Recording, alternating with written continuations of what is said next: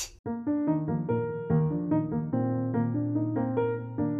私たちがそのこれからメンバーを入っていただくにあたって私がちょっと思ってることがあって、うんうん。でなんであの BTS っていう、うん。もう世界を股にかけたアジアングループをうん。M グラムに落とし込んで、うん。それで私たちの M グラムとあと入ってくる方のをはめ込んだうんグループにしようと思ってるかっていうと人数じゃなくてもいいと思うんですけどバランスがすごくいいなと思っていて、うんあそこのグループって、うんそのグループのバランスの良さを一つ紐解くきっかけとして M グラムがあったら面白いなって。いう、うん M グラム私たちも結構楽しんでるので。うんうんでねそのグループで考えた理由としてはやっぱり私たちプラスもう一人っていうのはうんさっきその M グラムのね分析してくださった方が言ってたみたいにこの人が一番置いてかれる可能性があるって言ったと思うんですけど、うんうんやっぱり一人だと孤立する可能性があると思ったんですよ。確かに孤立しかけてったじゃん。あの人は。そうそう。あのあの方こそある意味でこう3人のまあ三本柱にするんだったらうん。必要な人だったのかもしれないと思うんですけど、性別も違ったし、うん。タイプも違ったしっていう、うん。まあ、圧倒的なカリスマでしたけどね。本当にね。圧倒的なカリスマ。眩しかった。眩しかったですね、うん。私今まで会った中で何人かこの人天才だなって思う人何人かいるんですけど、うん。その中の一人だったのでだから間違いなくそうだったと思うんですけどただまあねあのご自身の事情というよりはご家庭の事情もあって、うん。ちょっと参画が難しいっていうことだったんですけど、まあ、それもそうだけどこう2人のノリがね、うん。ちょっとっていうのはあったと思うので。うん。時々弾いてたもんね。時々弾いてましたね。うん。私たちとしてはこう3人の輪のつもりだったんですけど、うん。まあ、彼から見ると2人の輪になってしまったと。で多分私たちも一緒に走ってもう1年と3ヶ月が経ってるので、うん。この輪2人の輪っていうのは多分相当な輪になってるはずなんですよ。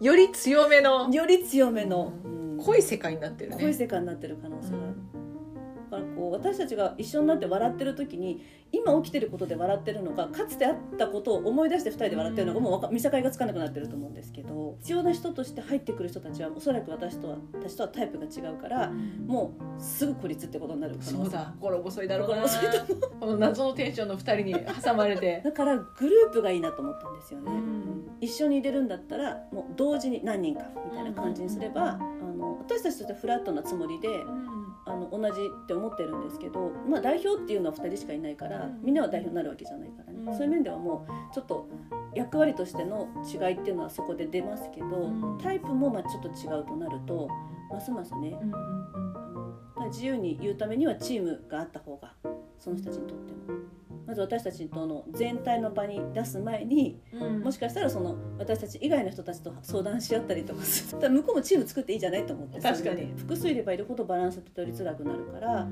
だからこそバランスのいいグループをちょっとサンプルにして、一体何がこの鍵を握ってるのかとかね、うん。そういうことがうん。M グラムの観点で分かったらすごく理解しやすいかなと思ったり、すごいファンだったら一人一人の性格を熟知してて、彼がこういう時はつないでるんだとか、彼と彼の中は彼がいるからうまくいってるとか分かるかもしれないんだけど、あのそこまでこう読み込めてないのでね、単純にビジュアルとやっと最近名前が少し映ってるとこだけなので 曲は好きなんだけどっていう感じで。その分析してくれる人が、うん。まあ BTS のこと詳しいといいけうど、ん。もし詳しくないんだったら、うん。もう嵐とかなんかこう自分が知ってるうまくいってるグループとかでもいいよねなんか。そうだねそうだね。ね知らないとだって顔さえ見分けもつかないわけじゃん。確かにね。まあちょっと勉強してきてほしい。BTS だったらまあ知らない多分知らないとは思うんですけど、やってもいいかなって思ってくれるかなと思ったりして。あれだけやっぱり力のあるグループだし、うん。アジア人が世界で活躍するって結構難しいと思うんです、うん。ああいうジャンルでってうね、ん。成功してるので世界で成功してでも大丈夫かな？世界でっていうところにこんなに飛びつくの我々だけっていう可能性ないかな。るまず日本でっていうかまず東京でじゃないっていう気持ちは分かるんですよ。でも夢を語るのは自由じゃないですかっていうとこで。もその診断してくれる人は性格が私とタイプが同じだかそうらだそうだ。世界で飛びつく可能性がある。抵抗がない一番もしかしたら。うん。そうだね。興味がある人も多いだろうからくれるんじゃでそしてチームとしてのバランスっていう観点で見ることもきっと楽しく思ってくれると思うのでいいんじゃないかなと思うんですよね。だって私のこともちょっとねだって数週間前だったのに覚えてくれてたから。そうそうそうそ久下に加わってもらって手伝っていただきながらすることになっていくから、うん。そういう面で私が何ができるのかっていうこと気をつけた方がいいこととかを聞きたいですっていうもう視点でもう入ってたので、うんう面白かったですねそれ自体のね分析はね。どんなこと言われたか覚えてますか自分が。努力してないのにみたいなこと思われる。ああそうそう。努力してないのにたまたま成功してるみたいな。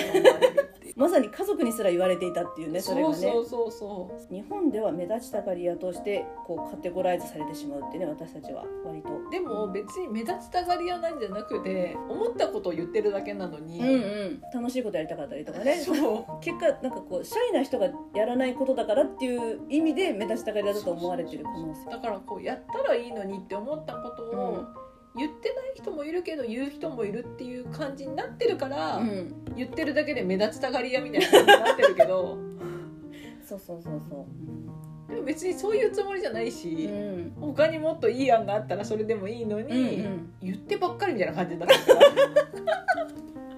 なんか切ないね。切ないね。ね。私もなんか結構自分の主張が強いって思われて友達のお家でたまたま朝ごはんの時に私が話題に上ったどうどういう状況って思うんだけど私がたまたま朝から 大丈夫ですか？その朝食の。みんな味覚えてるかなっていう感じだったけど。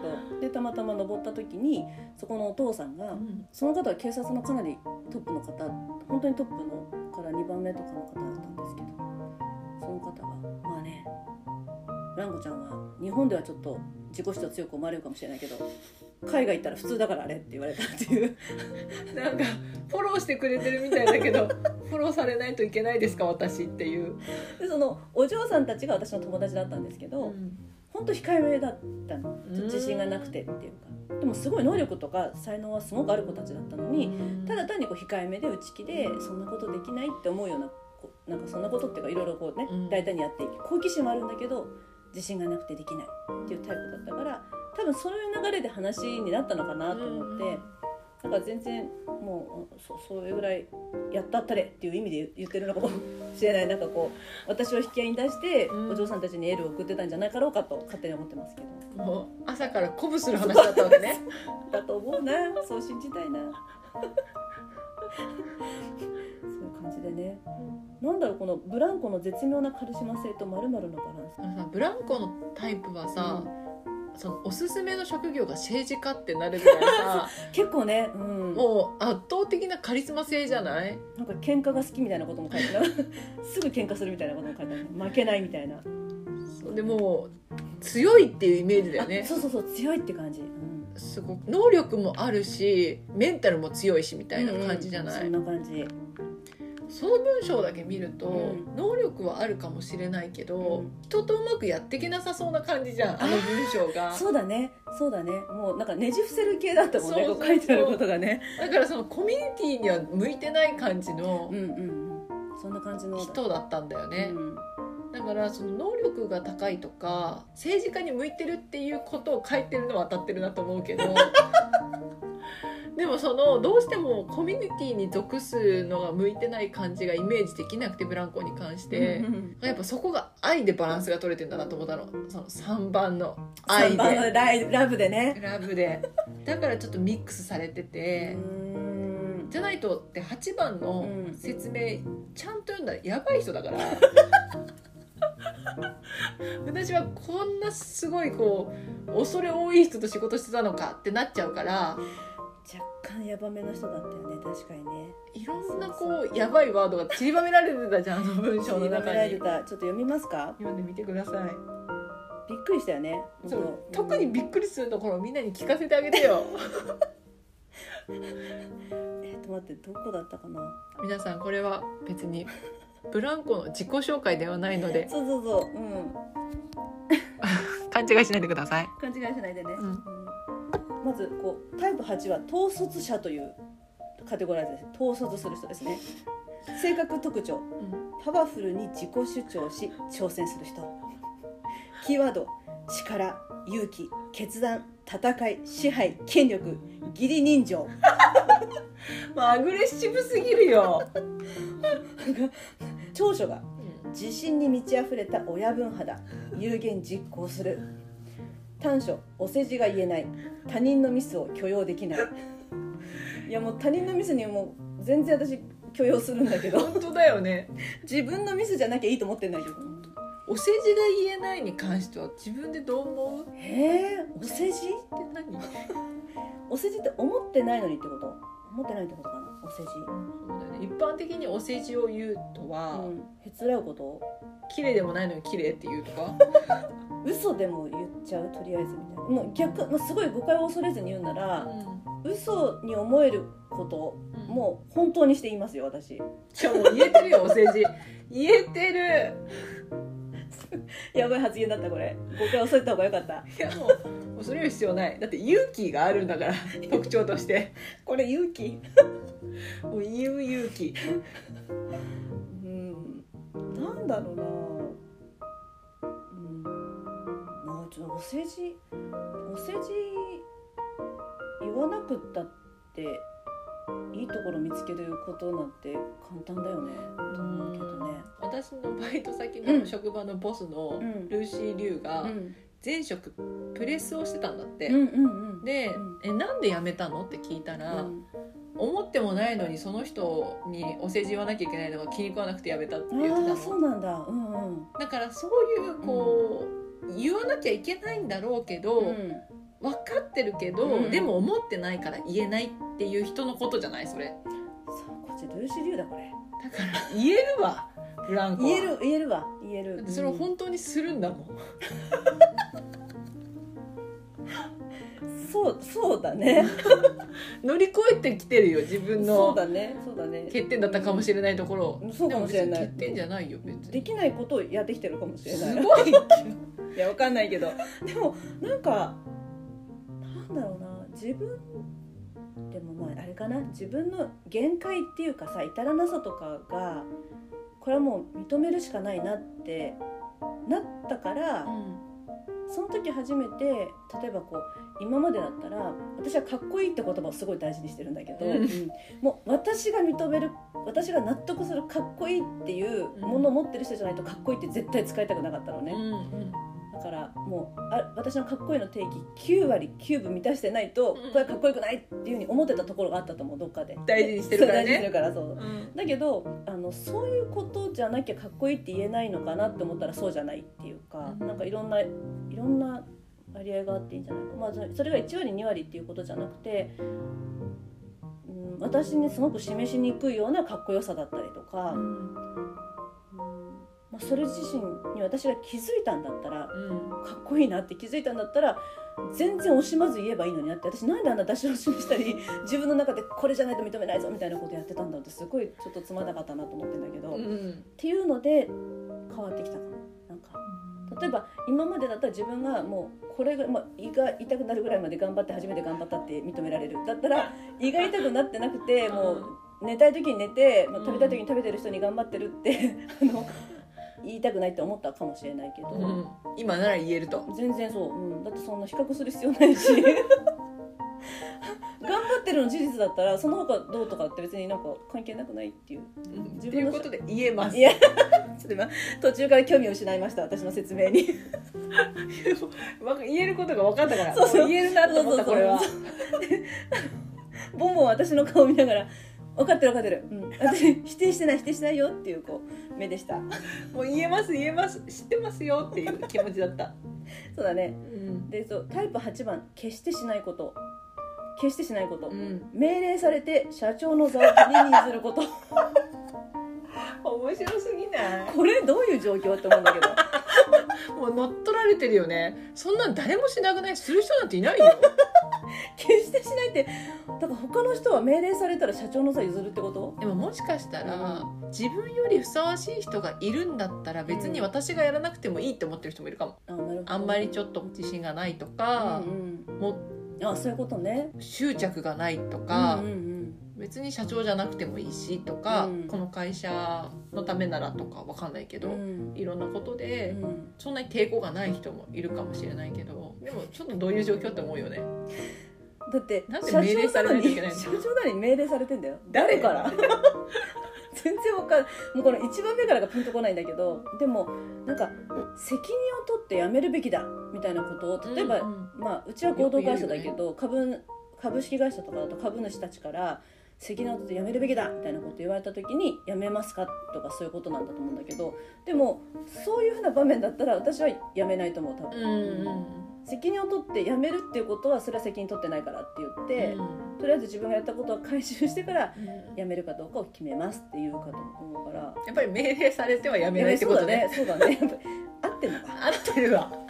OK 合ってます。次。うん。えー親善試合だからといって手を抜く。これやんない確かに。これ絶対やんない。そんな失礼でしょ。やっぱりそれもお世辞が言えないと共通してるのかも。ああそっか。忖度しないっていう。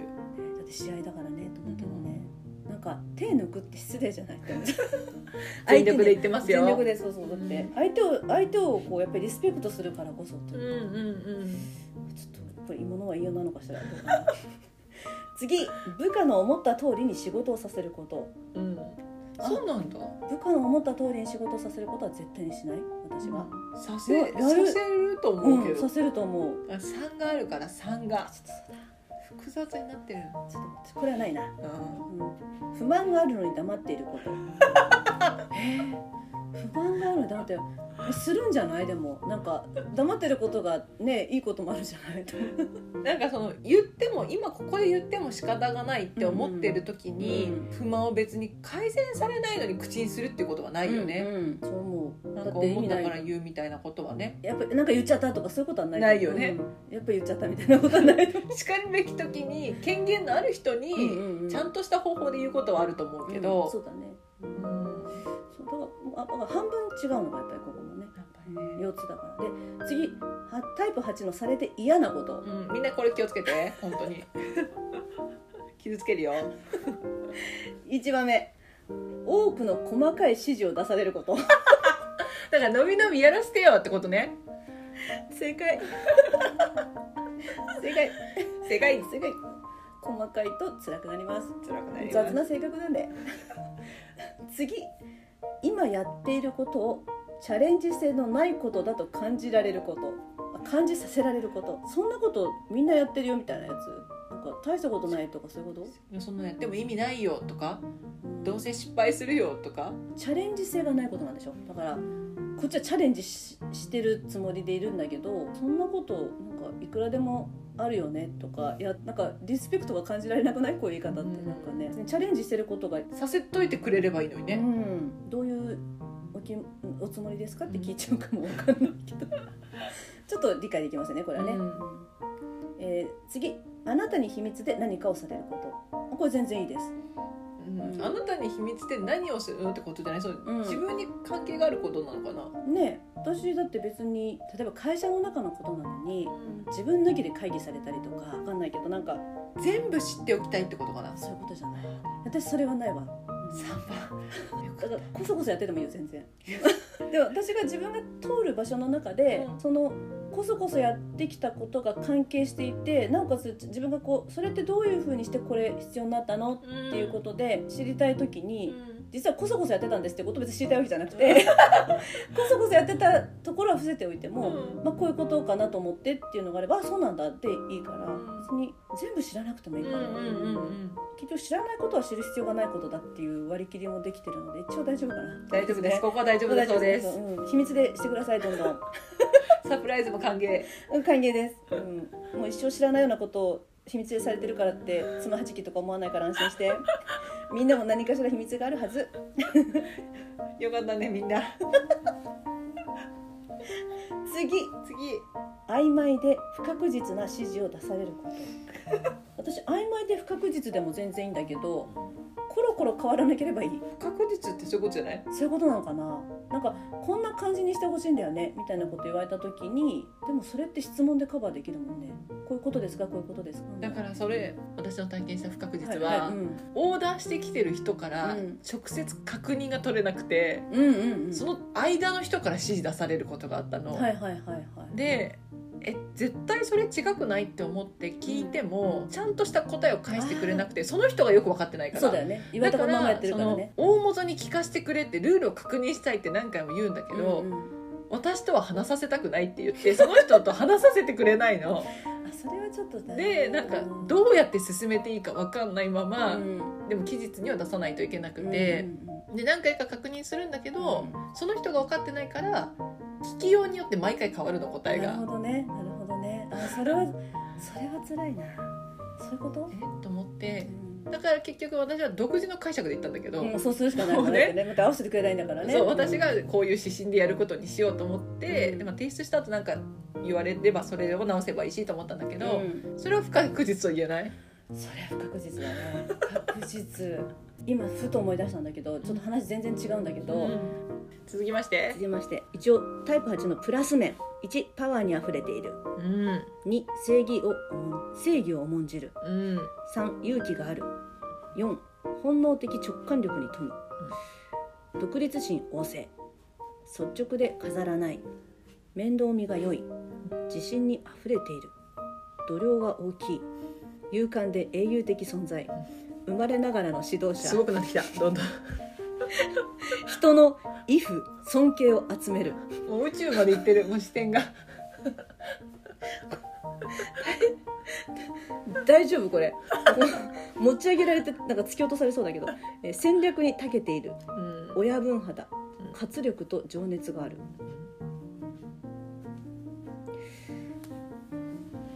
うん。まあ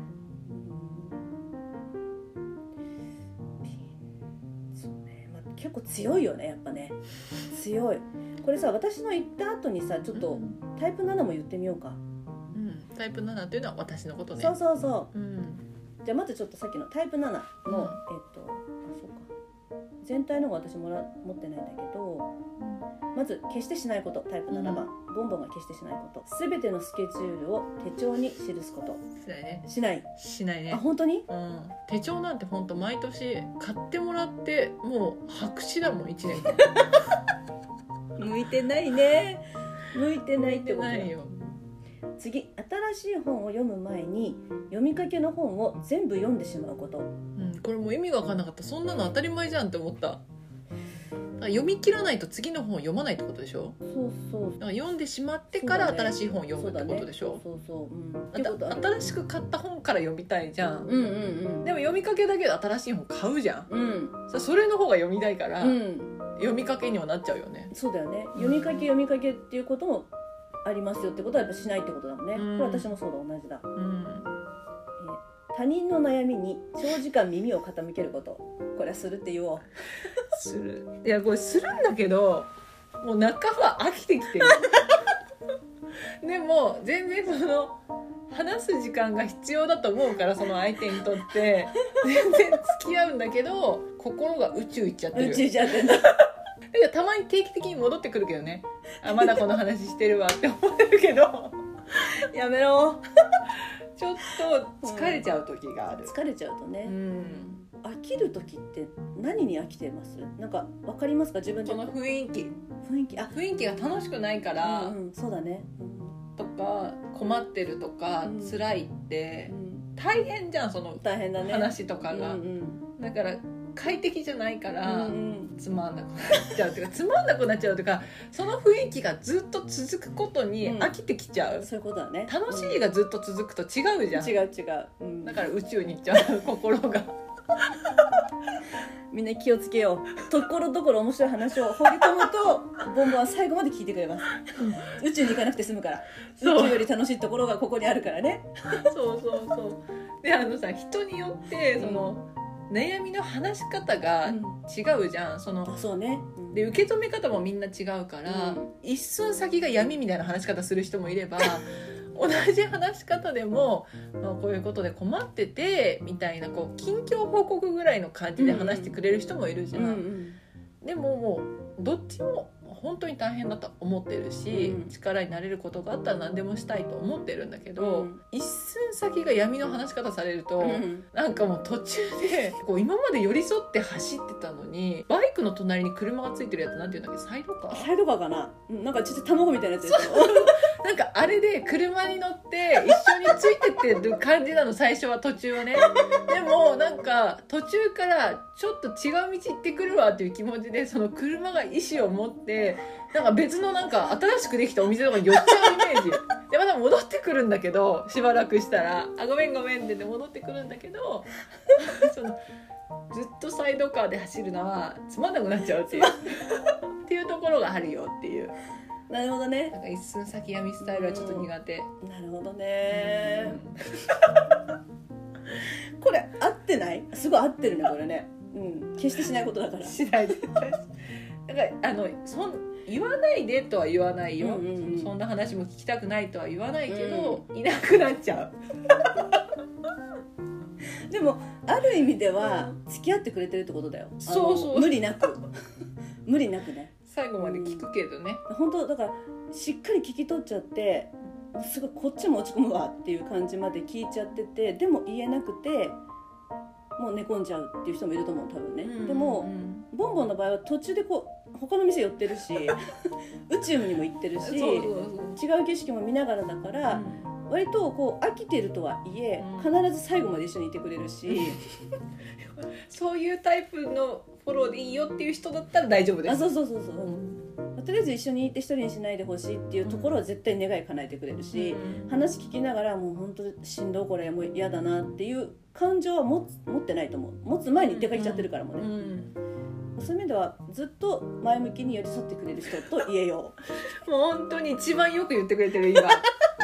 本当に最初こうちょっと友達としてやばいなっていうところが露呈したという危なかったところを救ってくれましたブランコが。う いやでもそう思いますよ。だって、まあ、みんなねボンボンボンと一緒にいないから分かんないかもしれないけどすごい相談されてるし すごい相談に乗ってるしすっごい優しいしもうみんなが相談したいと思うような人なんですよ。だから 実は宇宙に行ってるだなんてそう宇宙に行ってるから付き添えるってことですよ。そうそうそうねそう、うん、だそこでなんていうのかな心の中と目の前の表情が全く逆みたいなギャップも起こさずに並走してくれてるってのは安心できることじゃないだって。よかった。安心してもらえると思ってもらえるんだったらこれからもやっていける。ぜひぜひそのスタイルでいいと思います。ありがとうございます、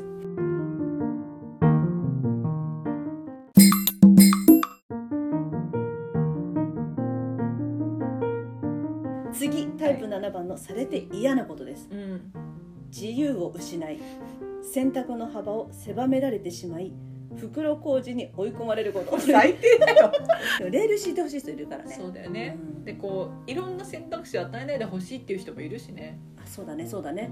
うん。私も多ければ多いほどいいと思ってるから、うん よりどり緑が大好きでしょそうそう。こう A か B かって選ばなきゃいけないってなった時に、うん。本当に A か B かしかないか一回考えるもんね。C がないかなとそう思って、か。うんうんむしろその選択肢の中で決めなきゃいけないとは限らないでしょって思う。うんあもう大前提がそうなのね。もうじゃあ A か B かって言われたらなんで A か B かなんだってところね。そうそうそう。他にもあるでしょってそうそう。それ以外はあなたが提案できないだけじゃなくてっていう。来たね。来た来私たが見つけるって思う。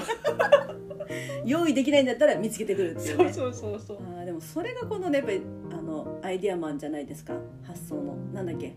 なんて名刺に書くんだっけ？ひらめき屋さん。ひらめき屋さん。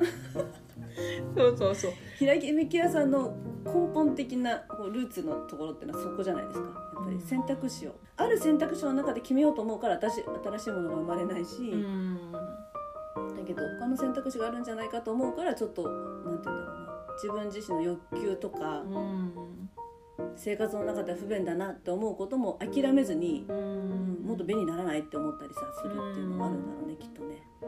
そうだよねなんかこう今ある選択肢こう選んで A と B があるってなった中で、A にも B にもいいところもあるし悪いところもあるみたいなことあるじゃん。あるある。なんか A を取るんだったらこれは我慢しなきゃいけないみたいなことがあって、何かは我慢しなきゃいけないっていうことはもう認めなきゃいけないのって思うの、うん。なんかそもそもね。全部全部叶えてよって思う。それはないのって思うの。そうだよね。そうだよね。なんかそういうその発想を捨捨てたら人は多分こう諦めていくんだろうなって感じがするけど妥協していくっていうかね。そうだよね、うん。もう。人によっては私が結構私のたまたま周りにいた人って第一子がすごく少なかったうの、ん。何人か兄弟の末っ子とか、うん妹とか弟とかいう人が多かった。まあ弟はちょっとあれかな、まあ、妹女性の場合特にそうでうん。下の子とかだとやっぱり上を見て育ってるからうん割と物事を決定していく時うに、ん。あのリスクを重視するっていうの？先に見てるからねそうそうそう。経験者を。うん、で私とかはリスクを考えてものを決定したことがないのでよりリスクがこっち少ないからってあんま思ったことなくて、これがより楽しそうだからとか、このこれがなんかちょっとかけがえがなさそうみたいな今しかできなさそうみたいなこととかなんかメリットを取って決定してきたことが多かったから、そのメリットに見合うリスクがやっぱりそれなりにあるわけじゃない、だから規模が大きければリスクも深刻になってくるし、ん。だけど私はあんまりそっちの方で心配したことがないんだけど、同じ話をしてもやっぱりその子たちって、あのより安心できる方を取るっていう。だからあ人によってベストの意味がこんなに違うと思って、うんうん。そうだうね、ん。不安にならないことが大事ってことそうだもんね。そうそう、う、うん。んだからやっぱ押し付けちゃいけないんだなっていうかこれがいいよ絶対とか言ってるっていうのはやっぱり全然違う。なんかもう基準が違うし同じベストっていう言葉でも何が基準になってるかがねこんな違うんだと思って結構衝撃を受けたことがあったけど、そういうのをやっぱり前提にしていかないとねいけないよね。そうだよだってさ、うんブランコはうん。何かを選ばなきゃいけない時に、うん。すごい楽しそうだけど なんかさ決めることが辛そうにする人もいるじゃん。いるいるいるよ。なんで決めさすんだみたいな。だからそういう人はより不安が少ない人少ない方を選ぶよね。そうだと思う。うん。そうだと思う。あでも決めること自体がすでに辛いんだもん。そうなんだよね。これだって言って与えてくれれば済む話なのになんでその決めたら決めなかった方が良かったかもしれないって後から思っちゃうかもしれないじゃん、そうだね。っていうもうすでにリスクを背負ってるから。そうだね。決める時点で。いやだ私なんか誰かの言葉で聞いたことがあるのが大抵のことは何を決定するかよりも決定した後どうするかにかかってるって言ってる言葉があって、うん。何を得られるかっていうのはやっぱり決定そのものよりもねその後だからなんかこれがベストなんだって突き進むっていうなんか決めることはゴールじゃないんだなって思ったからね、うんなんかそこら辺でもそんなに決定することにはここまで躊躇はないんだけど、うん。まあ、でも引き返せないこともたまにはあると思うんだけどね、うん。決定によってね。だけどまあほとんどのことは取り返しがつくのかなと思ったり。引き返せないことをでも決定する時のプレッシャーも、うん。その苦手な人が加えられてるプレッシャーに比べたら、そうね、うん。それ多分ね、うん。その人はもうプレッシャーで死にそうになってると思う。だだったらもう決めたくないぐらいの。も本当だよね。誰か決めてくれっていう感じだもんね、うこうなっちゃったんで仕方なくで進みたいと思ってると思う選択肢がなかったにしたいのかな どっちかっていうと。思い浮かんでる人いますよもう私は。あの人っていうのはいまあすかの人っていうのはいますよ。もう自分が決めたせいでっていう責任を負いたくないっていう。例えば例えばだけど結婚するとか子供を持つっていうこととかもこう選択できるっていうのと、うん。選択肢がないっていうのはもう全然違うわけじゃない、だから子供を持たないって決めているっていうことと子供が持てないっていうことはもう全然違うなと思っていて選択肢があっても同じ決定なのに選択肢がなくなった途端すごく悲しくなるっていうのがあるなと思ってね。だからこれは多分その選択したいっていう気持ちが強いんだよね多分ね。自分で選びたいってそうそうそう分そういうのがあるのかも。う浮かんでますね頭に。浮かんでます。言いたいですか誰か。そ れみんなはピンとこないと思います。あそうですか。あの身近な方ですね。みたいな感じですね。身近な方です。かの方ですね。そうですこれね聞いてない方ですよね。聞いてないです聞いてないです。ね、うん。誰ですか？弟が。そういうタイプです。あの慎重なね。慎重なね。みんながこれを選んでますっていうのが殺し文句の方でいいですか、本当にもう何かをこう決定するってなったらもう日が暮れます基本的には。本当に辛いんだろうな。本当にもうずっと寝てたのにスタバに行くかどうかを決めることもできないしそういう人って多分基本他の友達もそういう人たちそうだけどうん。慎重じゃない、うんうん慎重だよね。何も何事にも一歩一歩、うん。でそうちの弟は、うん。革のお財布が欲しいって言って、はいはいうん。長財布か折りたたみ財布かわかんないけど絶対こっちじゃなきゃ嫌だっていう形のお財布をずっと探してて、へえでなんで革がいいのって言ったら革ってちょっとこう馴染んでうん。味が出てく感じがいいから、うんうんうん。そういう風なお財布を使い続けていきたいって言って、ね。うん。すごいこだわって、うん。絶対誰の目にも触れさせないぐらい大事にしてるお財布を買ったの。見れないよ。本当そのお財布は、う。ん、だからもうほんと見せたら腐るからぐらいの扱いっていうかもう絶対もう人目には触れさせないっていう。もうそれぐらい本当に大事にしてるお財布なのね、うん。でそのお財布を買わがいいのってそういうエイジングしていくからとかそういう理由だったじゃん。なのにそれをジップロックみたいなやつに入れてんの。でジップロックじゃないけどそのジッパーのついたケースね、はいはいはい。大事にしすぎて、うん、お財布をこうお財布はお金を守るためのものだけどお金とかそういうカードとか、うん。そのお財布守ってるんだ。守ってるの。持んだ。あーすごいな。でそうしたらうん。そこに出し入れするせいで角が擦れいやだたって言って落ち込んでんの？だからだからなんかこんなことしなきゃよかったんだってすごい言ってるんだけどエイジングが良かったんだよねっていうね。いろいろあるじゃん、うん。エイジングが良かったよね。だし、うん。じゃあ別に角擦れてもよくないっていうこともあるし、うんエイジングしたいのになんで袋に入れたのっていうのもあるしいろいろもうごちゃごちゃそもそもなんで袋にとかそもそもなんでさらさないんだ人人目にっていうとこそう。ろいろいろ言いたいことが出てきちゃう。確かにね、うん。その落ち込んでるああなこうなっちゃったんだって言った時に初めてお財布見たのそのあこれこれ買ったんだついにっていう。やっと見れたっていう。そうそうそう、んんでその後彼が大学生だから、うん。クレジットカードを作るのにうん。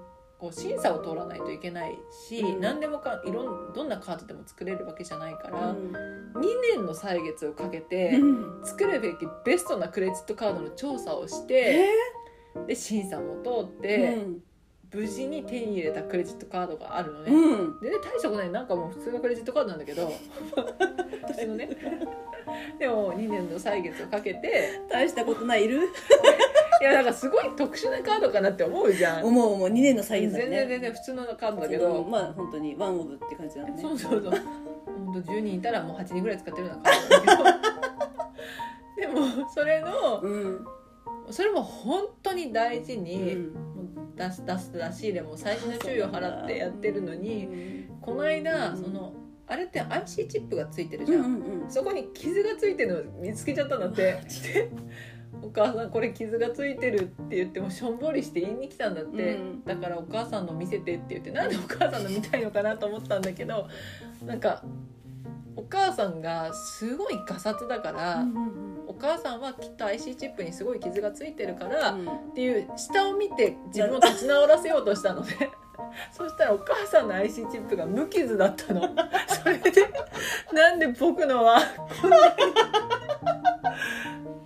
こんなに大事にしてるのになんかピッて一本だけなんだけど、でも確実についてるの傷だからね。そう。ん。うわなんで僕のはついてるんだろうって言って、うんでもそれがついてるせいでいつ使えなくなるかが不安でしょうがないの。ああそういうことか、うんでも不安になる材料を持ってくるのがうまいの。でもそんなことさだって使えなくなったらもうその時考えればいいしだったらもう交換してもらえばいいしとかいろいろあるのになんで僕のだけあんなに大事にしてるのに一本ピッてなっててあんなガサツのお母さんは一個もか傷がついてないんだろう。僕のはいつ使えなくなっちゃうんだろうってもう不安が無限なの。そうだね。そうだね。でもねちょっと似てる人知っててね。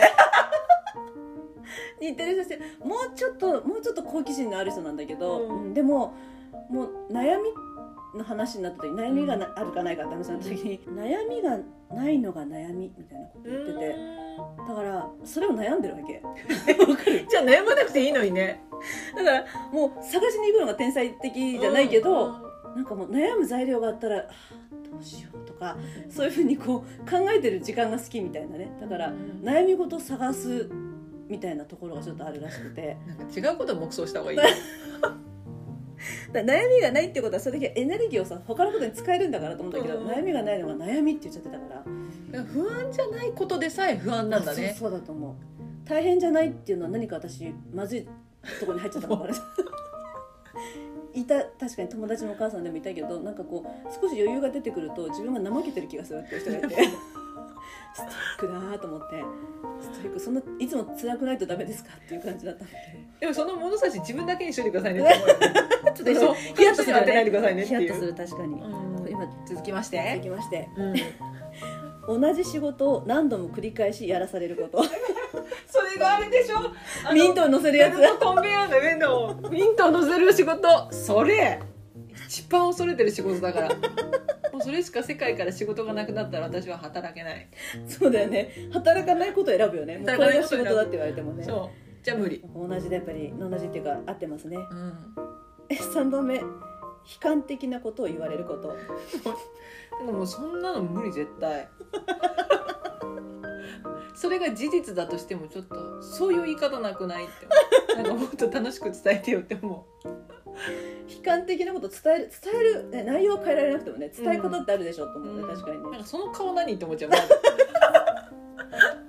顔から。もうなんか本当にもう世界の終わりみたいな顔して悲しい話する人いるじゃん。でも そしたら本当に世界の終わりになっちゃうじゃん。顔だけはなんとかできるよね自分の気持ちでっていう。強いよ。強い。強いね。いいとこだ。それいいとこだね本当いいとこって言ってくれる人もいれば本当にもう何かこう人間として抜けてるっていうかこう失ってるっていう人もいますよ。そんなこと悲観的なことを楽観的に言ってみみようか一回みたいなね、うんそう楽観的にとかあの軽くね。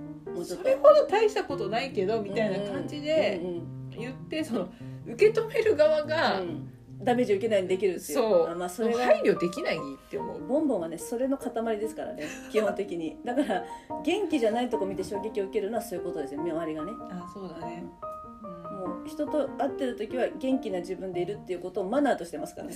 それをマイルールでやらせてもらってるから。そうそう。自分の機嫌は自分で取るっていう。そうそうそう。それができてないっていうことだって思うわけですねこのため悲観的な。そうですね。顔から悲観的だと、そう。別に悲観的なことが起きない、うん。起きることを許してないわけじゃなくて、うんバッドなことが起きてもいいんだけど、うんその伝え方がどうなのってそのあなたの技量が なんかさ伝える前に自分が100悲しくなってんじゃないよってまず気持ちから飲まれてないみたいなね。そうそうそうそうそう出来事と気持ちとっていうところだね。そうそうそうそう、まあ、でもねさっきも言いましたように悲観的な顔してきてもちゃんと聞きますから僕は全然聞くから、うん。一回宇宙行ってるかもしれない。けどね瞬間にね。瞬間に来たよと思って。一瞬一瞬宇宙行かしてとりあえずみたいなことあるかもしれないけど。うん。まあでもね本当そうです。ではいきますよ。次の。タイプ7のプラス面。ありがとうございます発想力豊か。明るく楽天的。集中力がある。行動力がある。自立心が強い。困難にくじけない。好奇心旺盛。ロマンチスト。陽気な雰囲気を作り出す。はったりを聞かせる。何でもこなす万能タイプ。多彩で天才型。のびのび振る舞う。ワクワクするものを求める。危険を冒す度胸がある。プレッシャーに強い。まあ危険を冒す度胸があるっていうのはこのピンチにゾクゾクするってとこありますよね。確かに。確かに。それはある。ね。そそれがれピンチになった時からスタートみたいな気持ちになる。そうだよね。なんかなんだっけ？なんかの申請がギリギリだって分かった時にやらせてもらえますかって言って言ったの忘れられない今でも。そうそうそう。間に合うか間に合うかない。分かんない。もうギリギリみたいなところでちょっとやらせてもらえますかって言ったのを覚えてますよ。もう本当にゾクゾクするぐらいもうやる気が出てくるって言ってた。急になんか受けて立つっていう気持ちになる。来いやってなるんだね。そうそうそうそう。来いやってなるね。うん。そういうとこあります。今のこれバーッと読みましたけど、うん。ピンとこなかったのありました？集中力があるは全くピンとこない。本当？うん。私なんだっけあのノート取ってたでしょ？学生の時の。ノート A プラスしかもらったことないっていう。うんペンが落ちても拾う余裕さえないっていうあれ集中力じゃないですか。あれ集中力なのかな？もうだって邪魔されることがな何者にも邪魔されない感じだもんねあれね。うん。あんまりそのほら拾うことを大事だと思ってないっていうか、うんうん。あんまり優先してないっていう感じなんだよね、ああなるほどね、うん。そっかそっか、まあ、それもわかるな。だからもう書きながらうん。別に他のこと考えてる時もあるし、うんうん、うん、その授業だけを集中してるかっていうとちょっと難しいんだよね、ああそっか。うん、なんか後回しにしちゃうのその拾うこと。を、うんうんうんうん。だからそのたまたまその拾ってくれる人がいるから拾ってもらってるけど、うん。誰も拾ってくれなかったら授業が終わった後拾えばいいやって思っちゃうってうんうん感じ、うん。うんそうだよね、マルチタスクだよね。だからしゅなんか集中するっていうことをさ一個のことだけ没頭してるってイメージがあると思うんだけど、うん。なんかそれが集中とも限らないもんね、うん。確かに。こう一個のことうをん。集中するのは難しい、うんうん、多分マルチタスクの人の集中は違うと思う全然。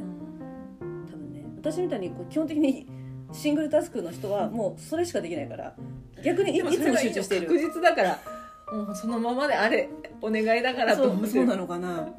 なんか一個のことしかできないっていうことを集中と呼ぶなら常に集中してるよね。だって歯磨きも集中してるし、うんうん。本当にもうだから脳を休めてほしい。使いすぎてるから。集中にね。集集中にね。歯磨きとかね。そお風呂入るとかね。うそう。なんかさ「鬼滅」で言うんでしょ？なんとかの呼吸みたいな。あ言う言う。言うシングルタスクの人ってそういうイメージ。一位さあー。歯磨きの呼吸。みたいな一個ずつ全部が あんまり知らないのにその部分のイメージがねそう。何々の呼吸みたいなね。そうそうそそうかなるほどね。それはちょっと一番ピンとこない。マルチのそうなんかね妹がマルチタスクなんですよすごい、うん。妹が勉強やってる部屋に父親が入ってきて、うん。その様子を見てるわけ妹は勉強しながら、うんうんうんで父親がなんか探してるなっていうのが分かって父親はその時ティッシュを探してたみたいな、うん。うんちょっと手拭きたいみたいな感うん。じでティッシュ探してるのが分かって見て取って分かって、ティッシュそこにあるよって言って「うん。おお」って言って父親が取ってうん。でその後なんかまた動き始めた時に妹は勉強しながら父親の様子を見ながら次求めてるものが分かって「うん。それなんとかだよ」って言ったらしいさ、うん。お前集中しろ」って言われたって言って。で邪魔しに来ないでくれ。父親は集中するって脇目も振らずに、それこそ人が入ってきたことにも気がつかない、うん。これが集中だと思ってたから多分お前集中しろって集中してないっていうふうに取ったけどもともと1個のことだけしかやれない人じゃないから、同時に進行させるタイプって誤解されてきたかもって思ったのそれあなるほどね。うん、落ち着きがないとかさなんかある意味で、でも決してそうじゃないんだけどすごく器用な器用だからこそうん。だからマルチタスクの人の集中してる時ってどういう状態なんだろうと思って。すごい不思議なの。